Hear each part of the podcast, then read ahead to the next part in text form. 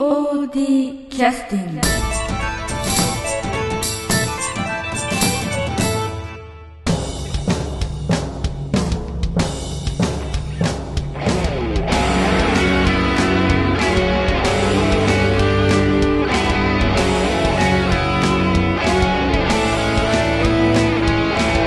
えーそれでは POD キャスティング、えー始めさせていただきます。本日のゲストは、えー劇団スバルの、えー酒井さんに来ていただいております。どうも。よろしく。よろしくお願いします。お願いします、えー劇団スバルの、えー酒井宏明さんというふうな言い方をしてあの大丈夫なんでしょうか？すいません。そうですね。5年前まではあの、クエスチョンマークとかねモートとかつけてましたんで、いえいえいえ。はい、今は大丈夫です、はい、あの今回あの縁がありまして劇団 POD だけで、まあ、いつも芝居やってるんですけれどもあの劇団スバルさんとの合同公演ということで「五右衛門ロック」という公演が、まあ、1ヶ月切りましてあと2週間はい。ぐらいということで、えー酒井さんについてはあの久我井という国王の役をあの演じていただいてるんですけれども、はい。あのまあ、今回のその五右衛門ロックというのは、まあ、劇団新幹線さんというあの非常に大きい芝居をされる劇団の脚本をお借りをしているので、まあ、合同公演という形である程度その規模の大きいものをするにはもうそういうことしかできないだろうということで、えー始めさせていただいたんですけれども、えーなんかスバルさんの方の、まあ、お立場というよりも酒井さんから見てどちらかというとこの合同公演のなんていうか進んでる雰囲気とかその辺についてはどうですか、うーんどうなんですかねあの、まあ、客演とかいっぱいいろんなところね経験してらっしゃるので逆に言うとあんまりそういう他の劇団と交流の、まあ、POD の人もそういう人もいっぱいいらっしゃるんですけどあのそういう交流のない人たちがこうやってらっしゃる姿を見るとあの日頃こう客演でいろんな経験してらっしゃる方から見るとどういう感うん。多分ね、若い子たちは、うん。こう和気あいあいの雰囲気で、うん。やりたいっていうのはね、うん。あの大半だとは思うんですけど、はい。はい僕なんかだとね、うん。あのどんどんあの POD に負けるかスバルに負けるかぐらいの,、はい。あの勢いで、まあ喧嘩腰でそうですね。そういうのがちょっと希望だったんですけどね。あの意外に、そううん。順調に。そうですね和気あいあいと言ってんじゃないですかね。ね。はい。まあ、基本的には酒井さんよりも周りの若い人たちの方が大人だったという。そうですね。そういうことですか。反省してます。その中で今あのその国王の久我井という役なんですけどこれはどちらかというとあの、えーまあ、チラシの中で、まあ、一番大きく扱われているこの睨みを利かした、はい。あのチラシのバッグにこう薄ぼやけて睨みを利かしている人が久我井というおそらく役だと思うんですけど、はい。これはあのえっと要するに裏裏の主人公というかあのやはりこう対局の一つのあのなんかこうなんて言いますか二つのこう勢力があるとすると対局の一つの、まあ、トップというかそういう立場の人っていうことなんですけど、あのこういうなんていうか縦ありの芝居みたいなものについては何かこう役作りみたいなことは何か考えてらっしゃるんですか？いやうーん縦。うん、縦ず縦みたいなものもあるアクション系で、はい。いろんな、まあ、あの役作りといってもキャラクターの作り方いろいろあると思うんですけど、他のいろんな芝居出てらっしゃる中でなんかこう役作りの違いっていうのを作るなんかあえてこの劇団新幹線さんの芝居のああそうですね、特にこの今回の久我井っていう役はね、あの本物の劇団新幹線の中では、北大路欣也先生がねそういう方がやってらっしゃる。あのやってらっしゃった役なので、うん。どうしてもそれが一番最初にね、うん。あの頭にあってもちろん年も違うし、はいはい。その貫禄も違うしっていうことで、うんどうしたらこう重みを出せるのか、うんうん。まず声を高い声を出しちゃいけないとかっていうふうにね勝手に判断して、でも高い声出さないと声が通らないうんとかっていうん。でうん悩んでますね今も。あうん。あのこの前あののポッドキャストで音楽担当の安田三悟君とちょっと話をしてて、はで区外の曲っていうのも何曲かはい。実は作ってましてで作るイメージとしてその劇団新幹線さんの方は、まあ、どちらかというと年配の役者の方なので、まあ、重い感じの曲なんだけど酒井さんの場合逆に言うと切れ味があるような役で非常にそういう意味では細身でもいらっしゃるということもあるのでそういうことを意識してなんか作ったみたいなましたので。かっこよかったですね。あそうですか、はい。うん、聞いてもう聞いていただいてるんですよ、だからどちらかというとあの酒井さんらしさを出すっていうのはなかなかちょっと自分でうん難しいとは思うんですけどあのまあ実際にプロの方のね雰囲気とはまた違う切り口に仕上がってくるのかなというふうには思いますけどね。そうですね、ねあのまあどう逆立ちしてもね北大路先生にはなれないので あのまあ自分なりの区外うん。を、まあやりたいお見せしたいとは思ってるんですけどね、うんうんうんうん。あのあれだけまあ国王ですから実際こう実際芝居に出てくる人たちの、まあ、限界があるんですけども、まあ、国全体をある程度まとめる立場ということでかなりやっぱ威厳の要素であるとかはいいろいろあるのでそういうふうなことをセリフとしてもまあ話されることもありますしね、はい。やっぱりいろいろこう見た目とかその声のトーンとかっていうのは本当に表面的なこともかなり気にはしてらっしゃるとは思いますけどあの練習とか見させていただくとあのなんていうかそういう工夫も含めてかなりそのこなれて今悩んでらっしゃるという感じはあんまり感じないんですけどね。そうですかね、あのもう本当に何でしょうか。こう肩からうん。にじみ出るようなですかね。こう背中からもやもやっと その区外のえオーラが出てればいい,、うんうん。いいなっていうえふうなうん感じではやってますけど、うん。うんいやいやいや難しいです本当になんかこういういわゆるその、えーなんていうかチラシの方も歌舞伎町のねなんかポーズを石川五右衛門が撮ってますけど、うん、そういう歌舞伎の役者的なオーラを出すような芝居でもああるのかなという感じがしますよねこの芝居は。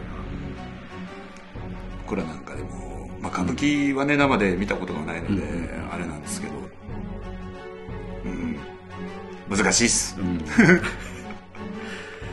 そんなあの難しい役どころをされてらっしゃるあの酒井さんですけど、まあ、あのちょっと五右衛門ロックの話はまた後ほどはい。徐々にお聞きするとして、今こちらの劇団スバルさんの公演記録っていうのをちょっとプリントしてきましていろいろこう第1回公演からこの前あの小畑座長さんの方からもですねいろいろお聞きしてて第1回公演の頃の話とかをお聞きしてたんですが、酒井さんはあのどれぐらいの公演の時に参加されてらっしゃるんですか、僕の初舞台はですね、うん。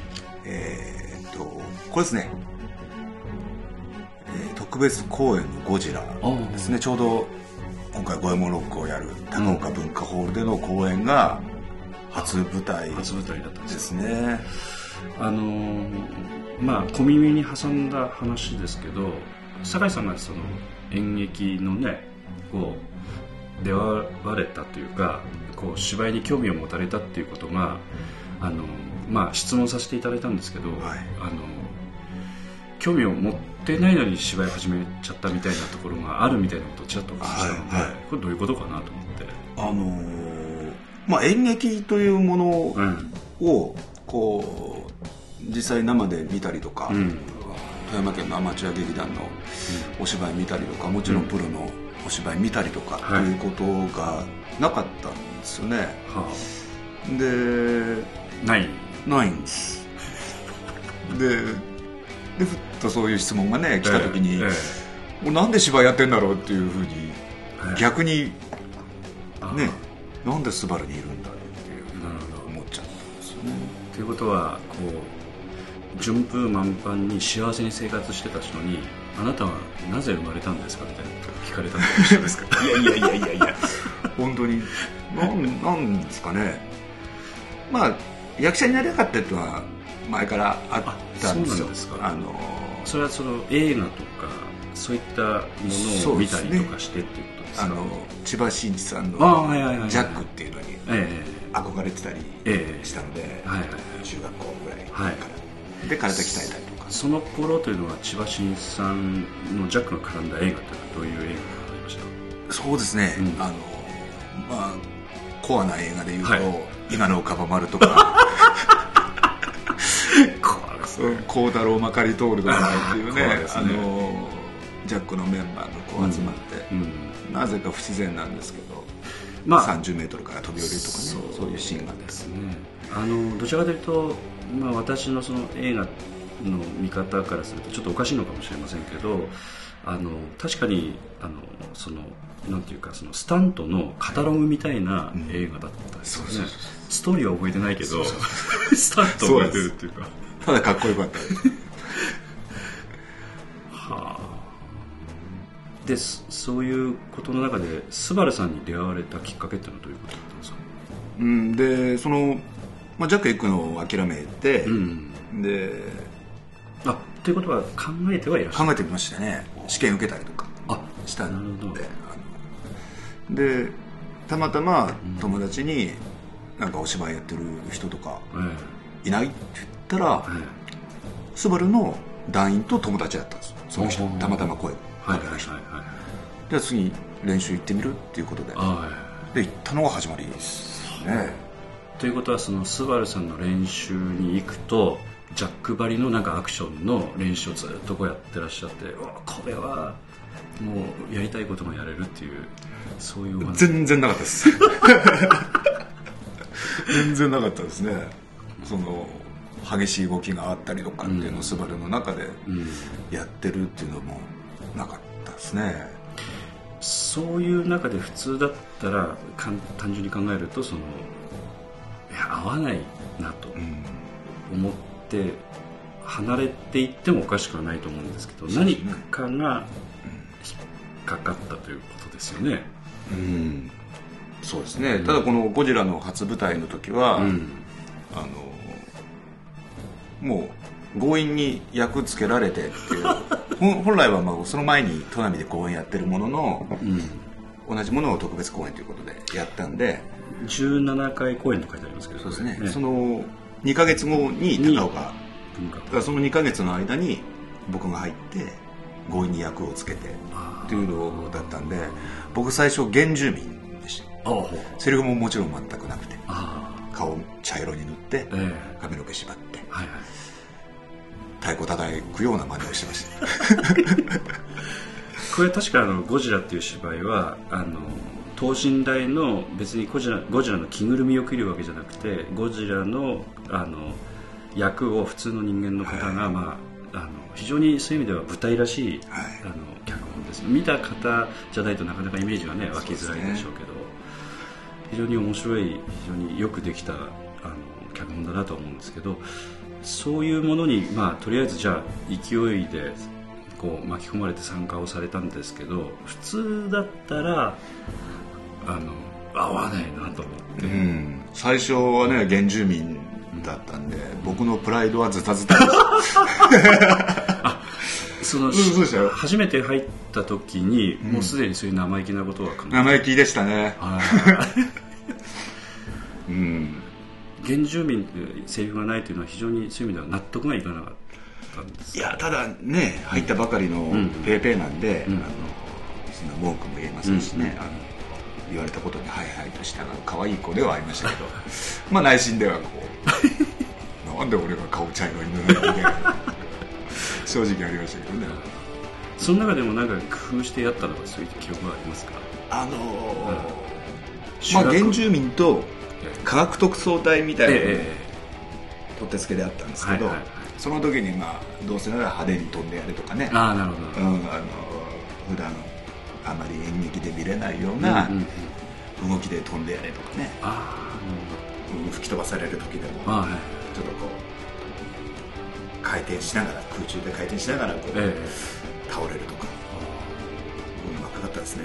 えでもそれだと逆に言うとその他のでスバルの団員の方と結構びっくりしてたんじゃないですか。このこの子何しだすの？みたいな。そのまあいい意味ですけど、うんそうびっくりしたんですかね。言われてもいないことを勝手にやってるってことでしょ、うん、でも多分、はいあの頃は可愛い子だったんで これやってもいいですかなんて聞いてたんじゃないですか、ああなるほどね。うん、全く覚えてないですけど。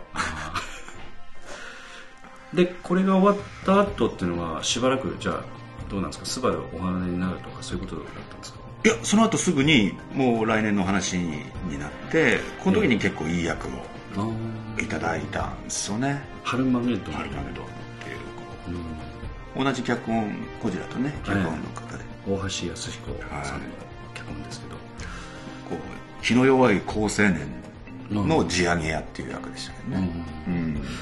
えー、とそういう意味ではその先ほどの話に戻りますけどそのアクション系のことはやらないんですけど、それはそれでいいと思われたということですか？まあ、この時もね、うん。あの台本にはないんですけど、うん。あのなぜかバック中してましたね。やってもいいですか？気の弱い地上げ屋さんがなんか取り立てに来てコンコンとなんかノックしてノックしたら意味もなしにバク転するとかそういううんあのそういうこと主役の女の子はい。がこう、家に帰ってくるはいんですよ、で、まあ、地上げ屋さんがこうえなぜかこの住民と仲良くしてる。えはい。でその女の子が帰ってきた時にはい。その嬉しさを表現するのに「おかえりなさい!」っていうのをこうバック中バック中であの表現したかったんですかね。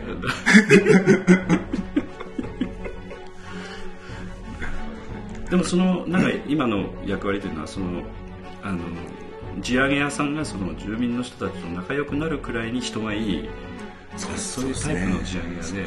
地上げだったら普通嫌われるんだけど、はい仲良くなっちゃったみたいなそういう面白い役だったんですよそうですね。でその時にうん。こう、なんだろうこう本番前の、うんうん。緊張感うんうん。と、あと終わった後のお客さんの拍手とはいはいかを、多分浴びた時に、うんなんてこう芝居っていいものなんだろうっていうふうに思ったんじゃないですかね、思ったんじゃないですかねっていうかあの、まあ、スバルの連中はね昔の連中はもう全員知ってるんですけど、ええ打ち上げの帰り道にこう、え泣いちゃいましたね僕あの いや芝居っていいですよねスバルっていいですよねなんて言いながら、えあの車の中でねあの、帰り道にええ泣いちゃったのをねえ黙ってればいいのにその人全員に言い振りまいちゃって、酒井が泣いてたっていう。ということでそうか。それで要するに芝居の面白さっていうのはなんなん。か掴んじゃったっていうか、そうなんでしょうね、魔物ですよね。あのなんかこう、達成感みたいなものとかね、不思議な。一度味わっちゃうとねね。なかなかでそれからひどれぐらいスバルの方はしこうずーっと出ずっぱりだったんですか？そうですね。ずっとまあ特別公演とかは抜きにして、そうですね、うん。この辺りから1年おきとかになったんですかね。あー。10平成10年あたりから。えちょっと疲れてきたんですね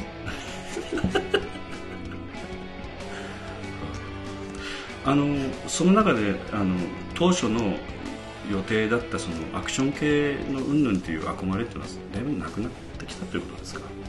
いや。そういうのはアクション系というか、うん。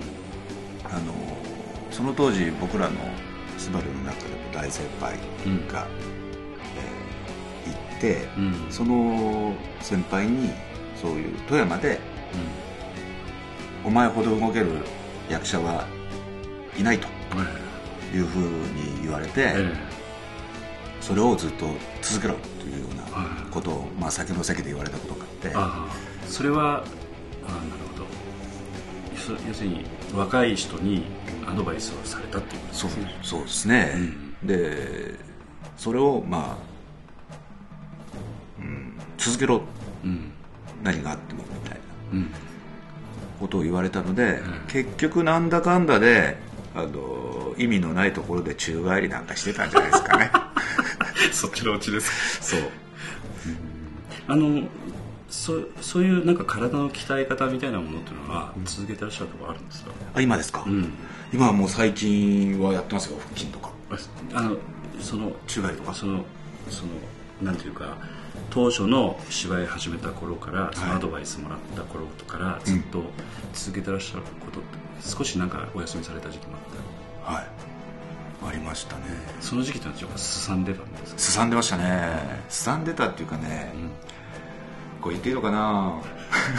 言っていいですよ、あのーこうはい。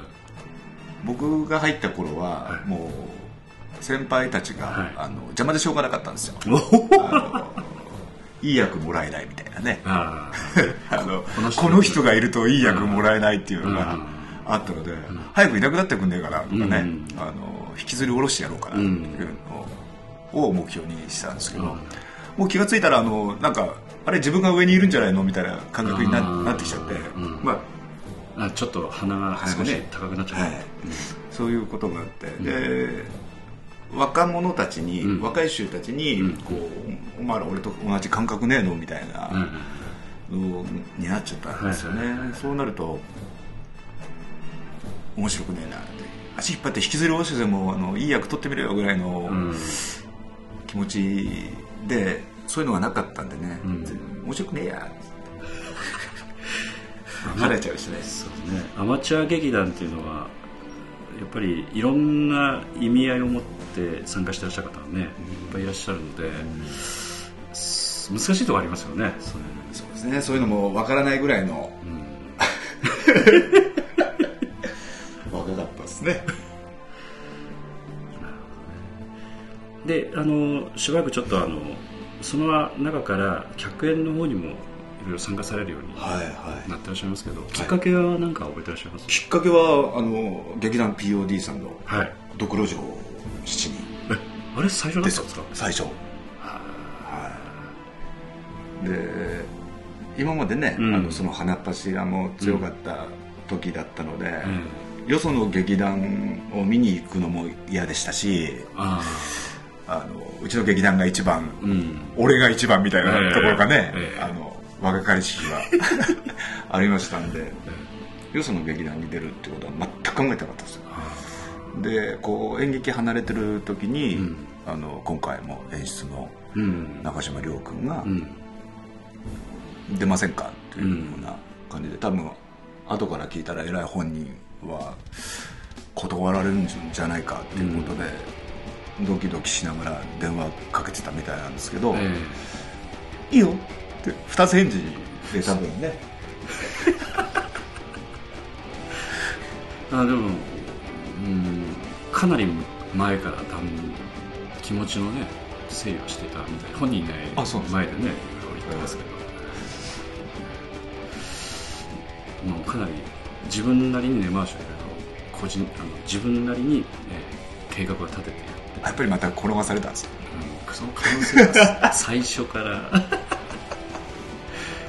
でもその時に二つ返事されたっていうのはなんかやっぱ完全に心境の変化ですよね、そうですよね、なな何なんですか？これ多分ね単純に芝居したかったんじゃないかなと思いますよ。純粋に戻ったってことですか、うん。あのなんていうんですかね。スバルでやりたいとも思ってなかった時代うんうん。じゃないですかね、うんでそれでその時は多分元とかクエスチョンマークのはいはい。スバルの後とか前についてた時代はいなんで、それはまあご本人さはそう思ってらっしゃうんったんですけど、スバルの団員の方にお聞きするとまた違う見方でね、そうですよね。あれ？スバルの人ですよねっていう感覚がありましたのでね、断片はなんか溜まってたみたいです 借金を累積してて、もう大変です。で2つ返事されてで参加される中でも返事したってことは心の整理がついてて、うん。ですね。うん。大変でしたよでも。あの、発声とかうん。もう仕方も忘れてるぐらい離れてたんで。そんな離れたんですか？うん。あでも実際はね2年ぐらいだと思うんですよ。うん。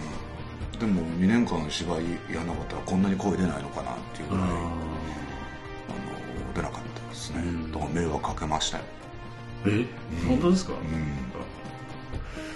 ん。あの最初に本読みとかいらっしゃったところとかって覚えてらっしゃいます？なんか。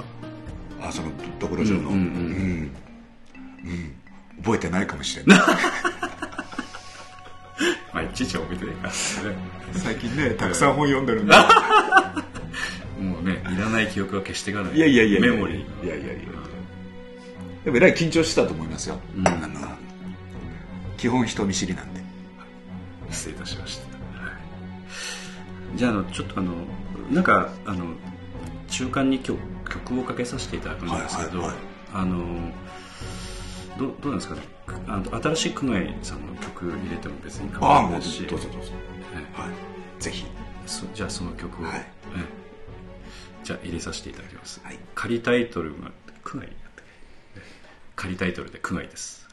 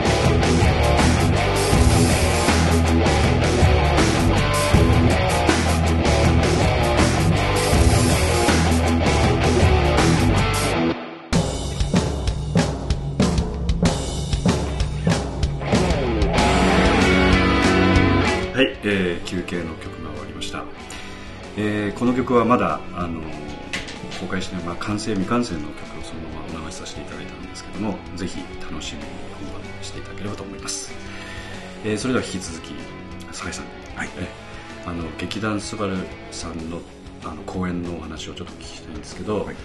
えーあのスバルさんがあのまあ設立というかされてから未曾有の大飢饉に襲われた第23回公演のスサノオの時の、はい。ええお話をお聞きしたいなというふうに思いました、はい。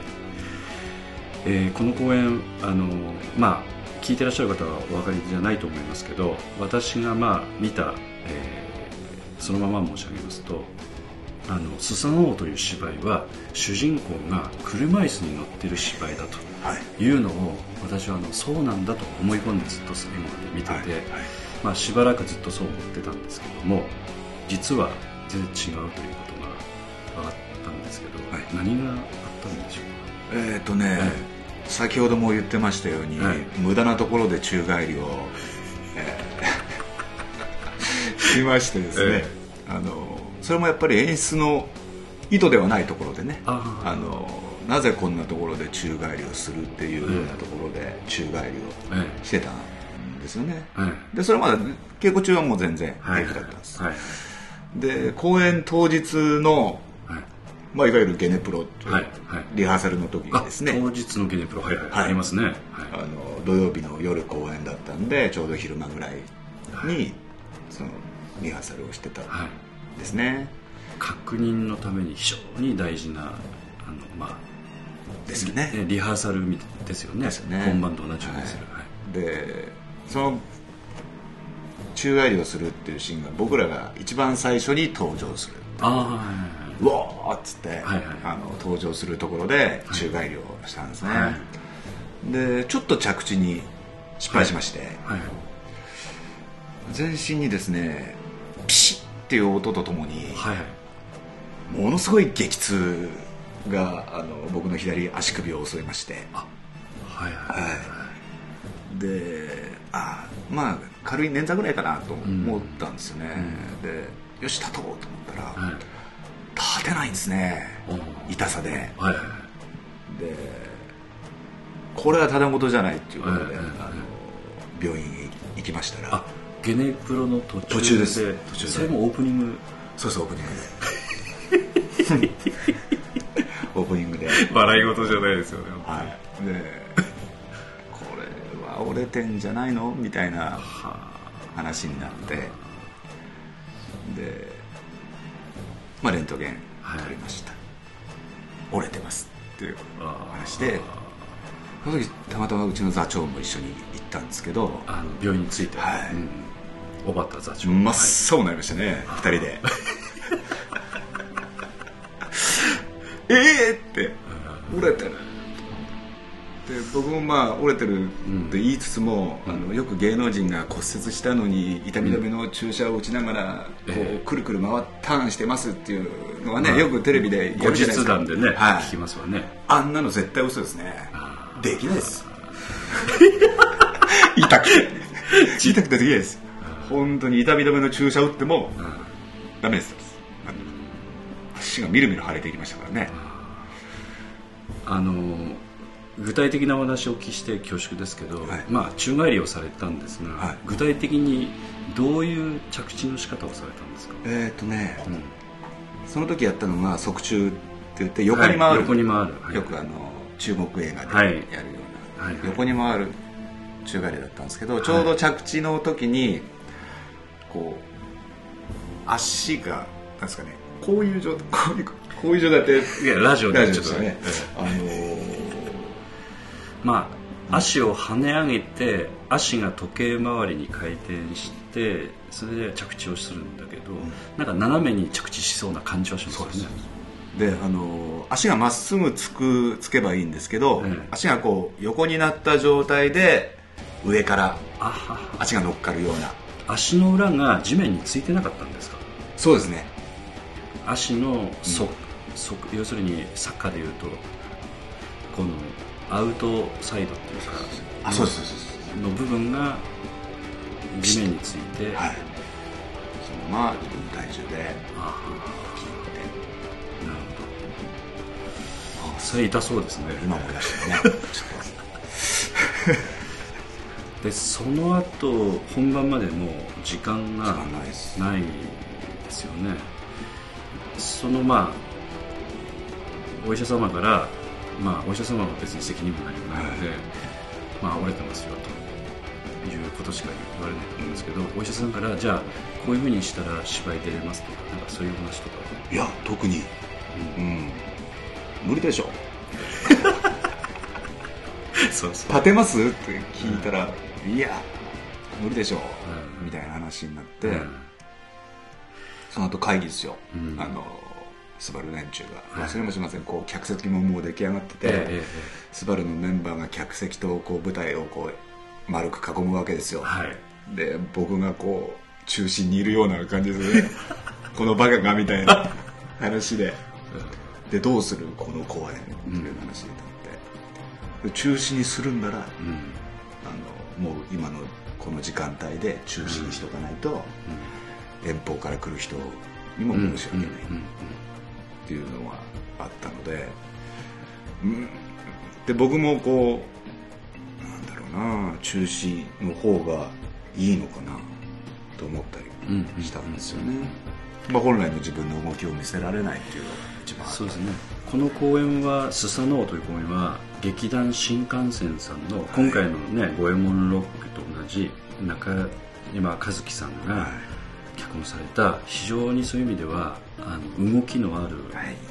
あのアクションの芝居ですからその主役の方が、まあ、骨折をされたということはあのおっしゃる通り本来の動きができなかったら、まあ、無理ですわ、うん。無理ですね。うん。でたまたま車椅子をその時乗ってたんですよ。その会館に借りてえ会館にあったんですか？会館にあったんですよね。あでこう嫌だなと思って。あそう車椅子をあ借りてで移動してらっしゃったんですか？そうそうそう。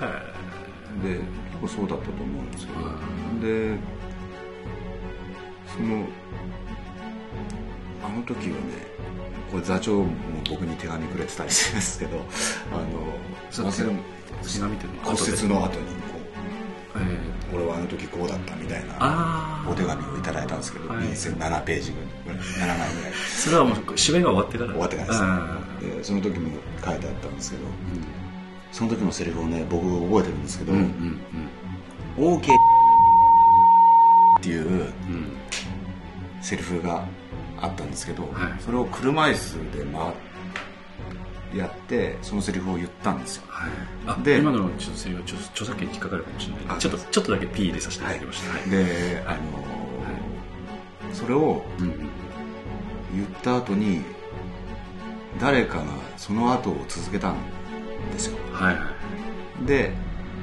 誰が言うでもなく。はいはい。ででそのままリハーサルが進んでったんですよ。あら。ん？その会議のと途中ぐらいやと思うのでやるかやらんかっていうぐらい、はいはい。うん、僕も多分年取ってきたんでその記憶は 定かではないんですけど、うん。うん、車椅子に乗りながらなんかセリフを言っそうそう。言ったと、はい。はいはいはいでその後誰かが続けて、そのまま最後まであら。やったんですよ、ドラマみたいですね、うん、で、じゃあやろうさっていうのになったような気がする。僕の中で多分美化されてると思います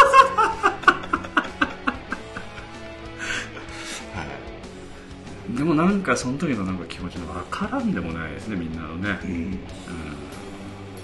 いまだにあのうちの林さんなんかは俺はあれは中止にすべきやったとかおっしゃってます今でも今でも言いますよ。ああそっか。何だったら。うん。でもあのなんていうかその結果的にやるというふうに決めて本番を迎えられてまあ私たちはお客さんとしてまあ当日本番を迎えてまあは見させていただいたんですけどまあ一切言い訳もせずうん。ガッとスタートして勢いでガーッとやってらっしゃったのでし知らなかったですよね、であそのなんかその芝居が終わった後に尾形さんが少しあの涙腺を緩ませながら、はいはい。挨拶してらっしゃったのであれ？とか思って、僕の涙腺はもっとぐちゃぐちゃでした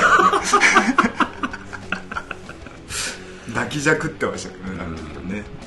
まあ、確かにあの林さんのおっしゃることもよくわかりますよね、でもあの時にあのこなせたっていうのはその車椅子でこなせたなんかどんなポイントがあったんですかねそのこなせた。技術的なポイントとすればできたポイントっていうあああののはー後で客観的に考えるこのね、25回公演うのリチャード君入ってるとうん。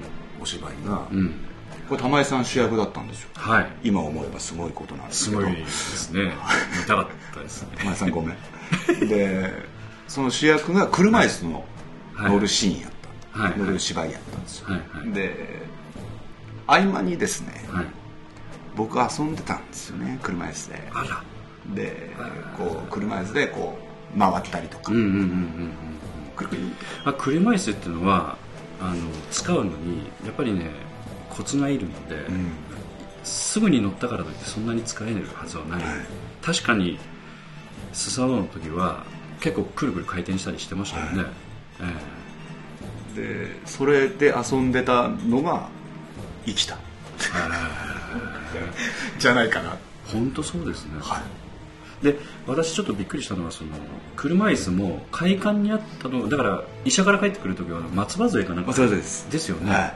松葉杖ずっとついてたら車椅子乗って芝居やろうっていう感覚がなかったですよね。だから。ないっすだから持ってきた人のヒットですよねそれは、うん。誰が持ってきたのか分かんない。あれね。六尾君か。あの B 面の寺山家の結城さんか。ああゆきさん。はいはいかなあと思うんですけど、うん。でこうお芝居やるっていうじゃあやろうっていう時になって、うんうんこのままじゃ砺波文化会館って書いてあるんでね、はいはいはい。あの車椅子に、はいはい。このままじゃいけない。はい。ということで、こうその時も客演たくさんの方に出ていただいてたんで、うわーっと集まってくれて、うん車椅子をどんどん装飾していったんですよであの変なねあの緑色のえビニールっぽい椅子がええ。どんどんあのそのスサノオ用に改造されて 改造されていくわけです。色がどんどん黒くなっていってこう飾りがついていって。えはうんあの時も嬉しかったですね。いねそれなのに離れていったっていう。あその後その後だと思うんですね。なんとまあ人間じゃないですよない。うんです。ね、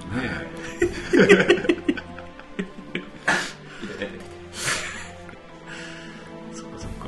であのしばらくまあお離れになってらっしゃった時期があってその後まあ客演ということでいろんな劇団に顔出してらっしゃい。ましたけど、POD が最初だったのはちょっとびっくりしましたけどその後は？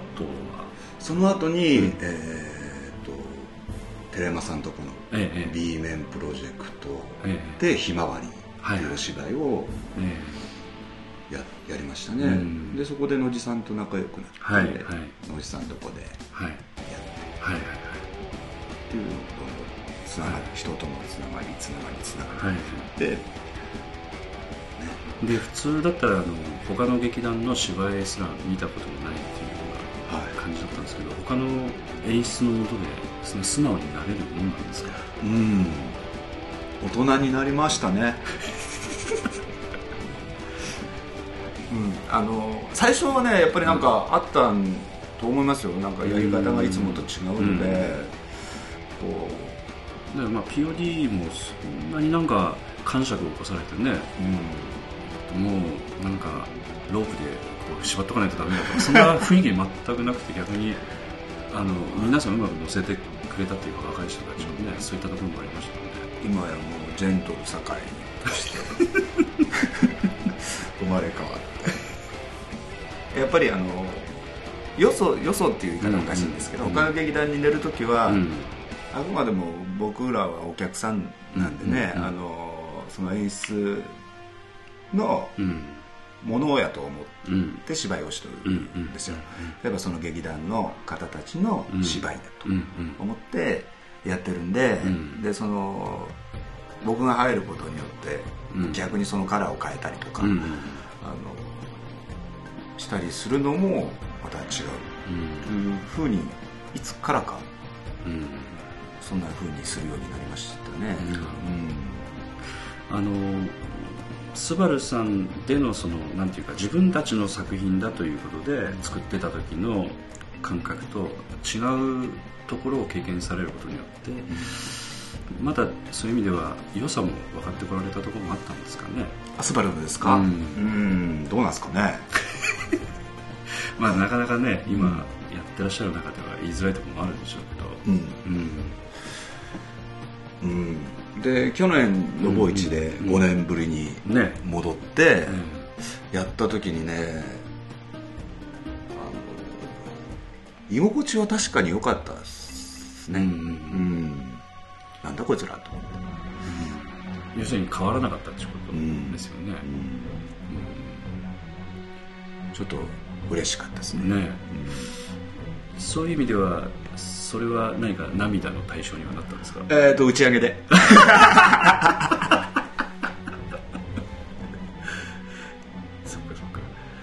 あの今そのまあ酒井さんのでこれからいろいろねあの芝居に携わっていくっていうことの中でどちらかというと私なんかこう見てるのはあのちょっと役者の専門職みたいな感じでかなりあの突き詰めていろんなことを模索してらっしゃる感じがあるのでその前もね実はあのお酒を飲む会の時にはい。朝までいろいろねちょっはい。と語らさせていただいたこともあって、まあ、それはなかなかちょっとラジオでお話ししづらいとは思うんですけどあの今後もまた機会がある時にそのアマチュアとしてとかの役者の在り方みたいなものとか、いろんなところいろんなことをまあ考えてらっしゃるようなところがあるのかなと思うので、そういったこともまたこの機会あればお聞かせいただきたいなと思ってるんですけど、うん。お呼びいただければ。はい。で、えー今回はちょっといろいろお話をお伺いしたいんですがあのあと最後にもう一度あの五右衛門ロックの酒井さんなりのなんか見どころみたいなものなんかちょっとお聞かせいただければありがたいなと。そうですね見どころはやはり盾、うん。歌うん。あの僕は封印してますけどお笑い。あうん。が非常に楽しいお芝居。でまあ新あ観劇ってことはお笑いを今封印とおっしゃったのは歌歌と盾はあるんですか？歌と盾はありますね。酒井さんあるんですか？歌あります。歌あるんですか？はあ。歌。最後まで演出にはえどうしても歌わなきゃダメみたいなことをで最後までこれは抵抗したんですけどえなるほど。やはり演出の言うということはね、え聞かなきゃいけないというこう役者の差がといいますか。素晴らしい。はい歌ってますよ。ああそうですか楽しみですね。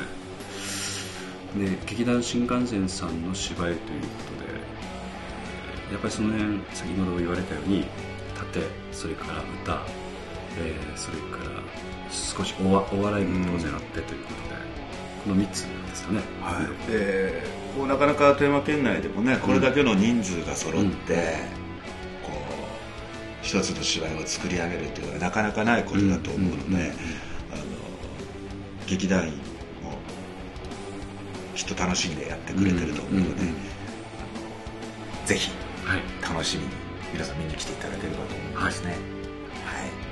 わかりました。あの本当に今日はお忙しいところありがとうございます。こんな格好ですいません。いえいえ。今日はねふんどし一丁で来ていただきまして本当に申し訳ないと思ってます。なんで言うの？正直。あどうも。ありがとうございました。ありがとうございました。どうも。